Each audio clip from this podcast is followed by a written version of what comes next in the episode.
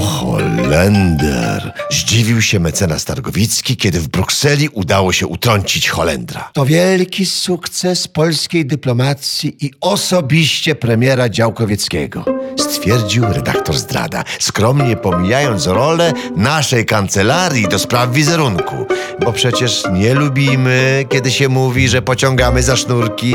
Kogo niby obchodzi, że mecenas Zdrada z Angelą ten, no, powiedzmy, że konie kradł.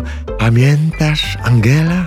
Kolonię w NRD w 68? Mógłby na przykład powiedzieć, ale nie mówi, przynajmniej publicznie. Ale jak to? Koleżanka Angeli, Ulricha von Jungingen, będzie rządzić Unią, a my się z tego cieszymy? Zdziwiła się nieoczekiwanie Anetka, nasza młodziutka starzystka. To się akurat doskonale składa. Wyjaśnił dziewczynie Targowicki i pogłaskał po główce. Tak, dodał zdrada, bo już w poniedziałek, przy okazji rocznicy bitwy pod Grunwaldem, będziemy mogli zawołać, że nas nie mierzy, uzupełnił Targowicki. A nawet dwie, Donalda nie licząc. A potem przy okazji powstania, dodał redaktor zdrada. I 1 września. Ta nasza Anetka to się jeszcze wiele musi nauczyć, dokończył mecenas Targowicki. A kiedy już sobie poszła, Targowicki zwrócił się do zdrady. Powiedz jeszcze raz, jak to było. No, wtedy z Angelą w Karl Markstadt. No wiesz, zdrada zanurzył usta w szklaneczce z bursztynowym płynem. Takie rozumiesz jeziorko, tatarak, bracie,